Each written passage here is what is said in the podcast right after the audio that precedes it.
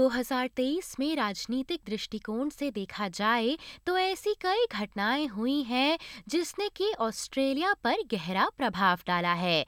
Australia द्वारा संसद में स्वदेशी आवास को अस्वीकार करना, यानी कि इंडिजीनियस वॉइस टू पार्लियामेंट को नकार देना 2023 की प्रमुख राजनीतिक हाइलाइट्स में से एक थी। इसी के चलते मतदाताओं ने इस जनमत संग्रह का भारी विरोध किया, जिसमें कि एक स्वदेशी सलाहकार निकाय, यानी कि एक इंडिजीनियस एडवाइजरी बॉडी के निर्माण का आह्वान किया गया था। द्विदलीय समर्थन के बिना संसद में स्वदेशी आवास स्थापित करने का प्रयास नाकाम रहा। ऑस्ट्रेलियाई मतदाताओं ने संविधान में बदलाव के प्रस्ताव को सभी राज्यों और उत्तरी क्षेत्र में मतदान संख्या के साथ व्यापक रूप से खारिज कर दिया और केवल एसीटी में ही इसके पक्ष में मतदान किया गया था। जनमत संग्रह विफल होने के बाद प्रधानमंत्री एंथनी एल्बनीजी ने ऑस्ट्रेलियाई लोगों से एक साथ आने का आग्रह किया। उन्होंने कहा कि ये परिणाम हमें परिभाषित नहीं करता है I absolutely respect the decision of the Australian people and the democratic process that has delivered it. When we reflect on everything happening in the world today, we can all give thanks that here in Australia we make the big decisions peacefully and as equals. Minister for indigenous Australians Linda Burney ने आदिवासी और Torres Strait Islanders को सीधे संबोधित करते हुए कहा I know the last few months have been tough. But be proud of who you are. Be proud of your identity. Be proud of the 65,000 years of history and culture that you are part of. वहीं विपक्षी नेता Peter Dutton ने परिणामों के लिए प्रधानमंत्री को दोषी ठहराते हुए कहा कि एंथनी एल्बनीजी ये नहीं समझ पाए कि लोग आखिर चाहते क्या थे If he was going to have a referendum, do it on recognition because 70, 80, 90% of Australians would support recognition being enshrined in the Constitution. But he didn't do that. स्वतंत्र सीनेटर लिडिया थोप ने voice जनमत संग्रह की विफलता का स्वागत किया We need a treaty in this country.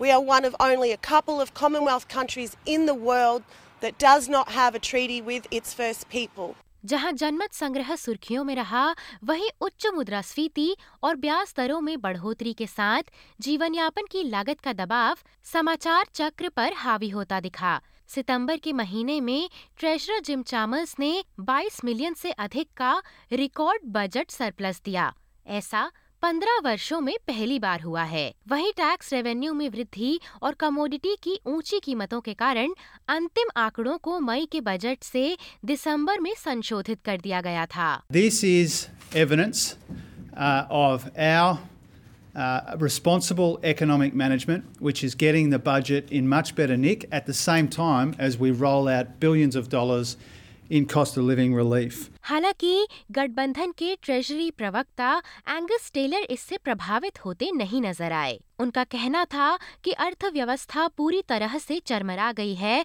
और उन्होंने एल्बनीजी की सरकार को उच्च कर लगाने वाला और उच्च खर्च करने वाला प्रशासन बताया We've seen interest costs tripling since Labor came to power. We've seen, as I said, 27% increase in income taxes paid uh, by households and household disposable income down by 8.6% in the last 18 months. दिसंबर में reserve bank ने नकदी दर को चार दशमलव पैंतीस प्रतिशत पर बरकरार रखा क्योंकि उसका लक्ष्य 2025 के अंत तक मुद्रास्फीति को दो से तीन प्रतिशत के लक्ष्य सीमा में वापस लाना है इसी के साथ नई Reserve Bank governor Michele Bullock अर्थव्यवस्था को धीमा करने में मदद करने के लिए बेरोजगारी में वृद्धि देखना चाहती हैं, क्योंकि ऑस्ट्रेलिया की मुद्रास्फीति दर लगभग पाँच दशमलव चार प्रतिशत है नवंबर में हांगकांग में एक सम्मेलन में उन्होंने प्रतिनिधियों से कहा कि ऑस्ट्रेलियाई परिवार पिछले दो वर्षों में ब्याज दरों में बढ़ोतरी को लेकर आशंकाओं के बावजूद रुके हुए हैं And that's created a lot of noise. People are very unhappy.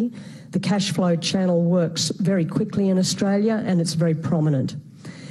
But what I'd, what I'd like to highlight here is though, despite that noise, households and businesses in Australia are actually in a pretty good position. Their balance sheets are pretty good. वहीं Reserve Bank of Australia फरवरी के महीने से कई महत्वपूर्ण बदलाव पेश करेगा गवर्नर ने संगठन की समीक्षा की है जिसमें हितों के टकराव को संबोधित करने और अधिक ओपन कल्चर बनाने सहित इक्यावन सिफारिशें की गई हैं। इसमें एक प्रमुख बदलाव ये रहेगा कि ब्याज दरें निर्धारित करने के लिए सालाना आयोजित होने वाली बैठकों की संख्या 11 से घटाकर आठ कर दी जाएगी साथ ही गवर्नर के बजाय अब बोर्ड एक नई संचार रणनीति के हिस्से के रूप में बैठक के बाद का बयान जारी करेगा इस वर्ष फेडरल राजनीति में एक और महत्वपूर्ण घटनाक्रम उच्च न्यायालय का निर्णय था, जिसमें कि अनिश्चितकालीन आव्रजन हिरासत को गैर कानूनी करार दिया गया। गर्म राजनीतिक बहस के बीच दिसंबर में फेडरल सरकार ने 150 से अधिक लोगों के प्रबंधन से निपटने के लिए एक नया बोर्ड स्थापित किया, जिन्हें फैसले के बाद अनिश्चितकालीन हिरासत से रिहा कर दिया गया था।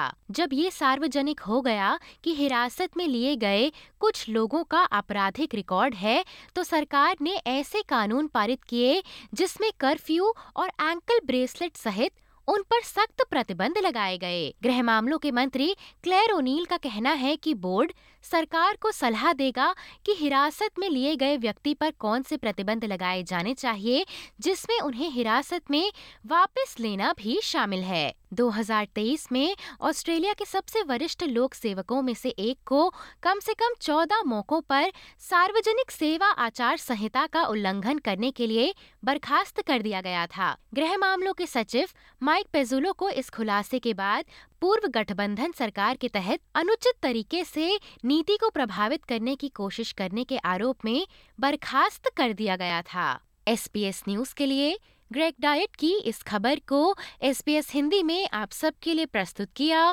भव्या पांडे ने।